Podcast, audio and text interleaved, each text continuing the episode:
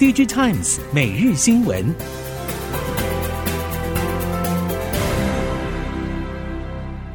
听众朋友们好，欢迎收听 DigiTimes 每日新闻，我是翁方月，现在为您提供今天的科技产业新闻重点。首先带您关心。高通产品管理副总裁接受台湾媒体联合采访指出，将维持多元的供应商策略，但针对供应商的选择，并不会只集中在一两个，而是会考量综合的状况来决定。此外，手机 AP 的表现好坏，也不是只在于制程节点，AI 技术、设计架构和 IP 等因素都是重要关键。如何创造优异的手机体验，才是最重要的。针对供应商和投片的规划，高通产品管理副总裁维持高通的多元供应商基调，认为后续还是会考虑技术能力、成本结构、产品类型等不同因素来决定合作的对象以及投片多寡，是综合性的决策过程。一直以来，高通都是透过多元化分散供应商的做法，竞争对手近年也逐渐走向同样的多元化道路，更可以看出这样的做法是正确趋势。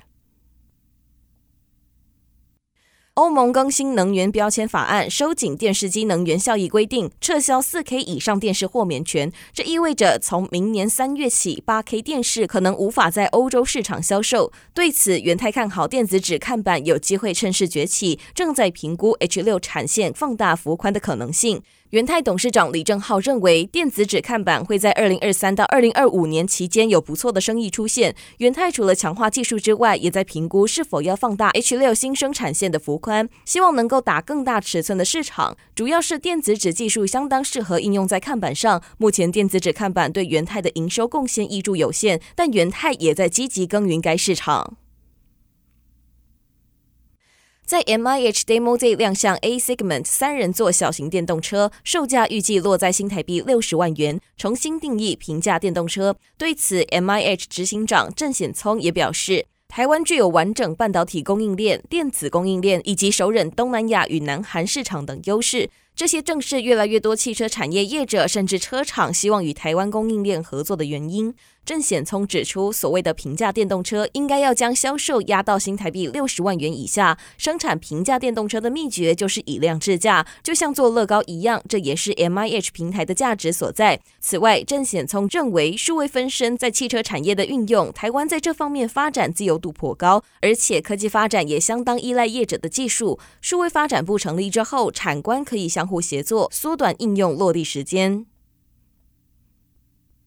iFixit 对微软前代 Surface Pro 轻薄触控笔电的可维修性评分极低。不过，微软日前推出新款的 Surface Pro 9，由于改变设计，零件更方便拆解，而且不易受损，因此整体可维修性获得高分。不过，外媒认为还有改善空间，而且其中有些部分应该能够轻松解决。根据外媒报道，Surface Pro 系列机种的可维修性长期以来恶名远播，被 iFixit 评为简直无法维修，包括荧幕与电池使用强力粘着剂固定，不止难以拆解，也几乎无法更换。面对外界的批评，微软新款 Surface Pro 9的可维修性大幅改善。此外，外媒也认为安装电池的位置还有充裕空间。微软或许因为零件成本或机体重量等考量，错失为 Surface Pro 9提供更大容量电池以提升续航力的机会。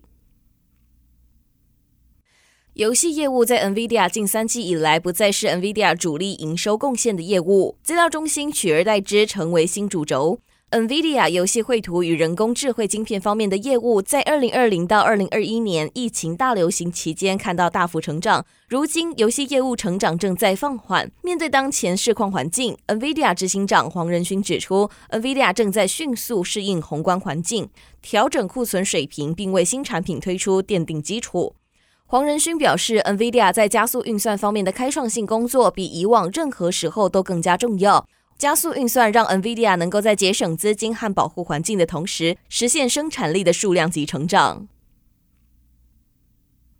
为了符合消费者利益并减少电子垃圾，印度政府同意将 USB Type-C 列为智慧型手机、平板、电脑以及笔电的统一充电界面。这是继欧盟决议统一充电规格法规将在二零二四年秋生效之后，苹果再次面对加速淘汰 Lightning 的压力。PTI 报道，根据印度商工联合会与安永会计师事务所发布的报告，印度去年电子垃圾制造量估计为五百万吨，仅次于中国以及美国。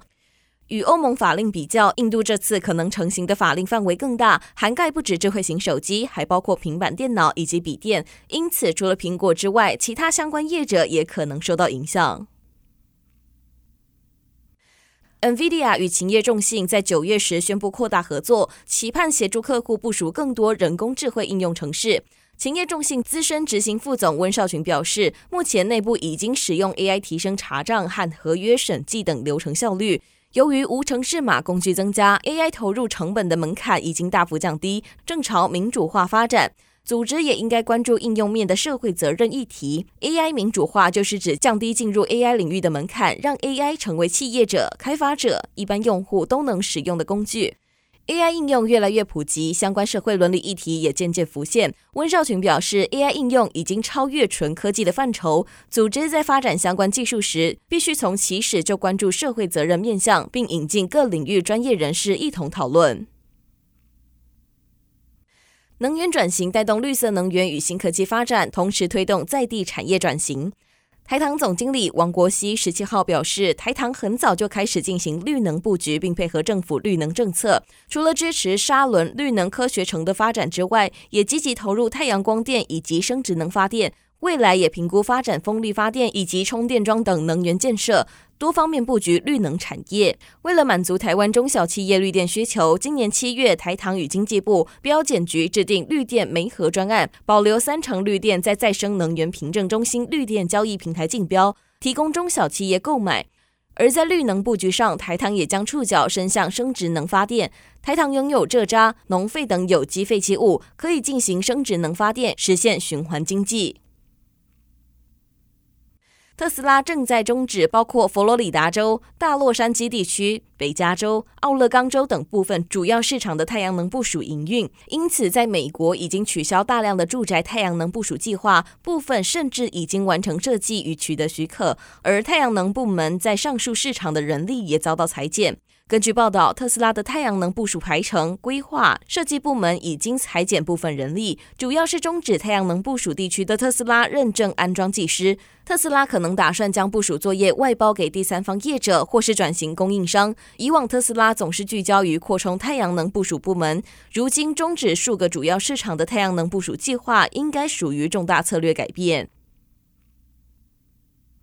接下来带您关心，在智慧应用领域，被誉为戏骨传奇投资人，曾经经手特斯拉、SpaceX、Skybee、百度、Twitter 等公司早期投资的 Tim Draper，近日来台访问，公开演讲时表示，台湾和以色列都面临战争威胁，但不影响创新创业活动。就像以色列已经孕育出许多独角兽。Tim Draper 认为，台湾拥有良好创新环境，人民普遍教育程度高。外国投资人如果愿意打开心胸，可以在台湾发现许多杰出的创业家。而台湾也应该致力吸引各国人才，活化创业生态系。他也强调，台湾已经有台积电和鸿海这样的大公司，足以支撑全台经济。许多新创陆续崛起，而且在数位虚拟世界弹性极高，不受地理限制。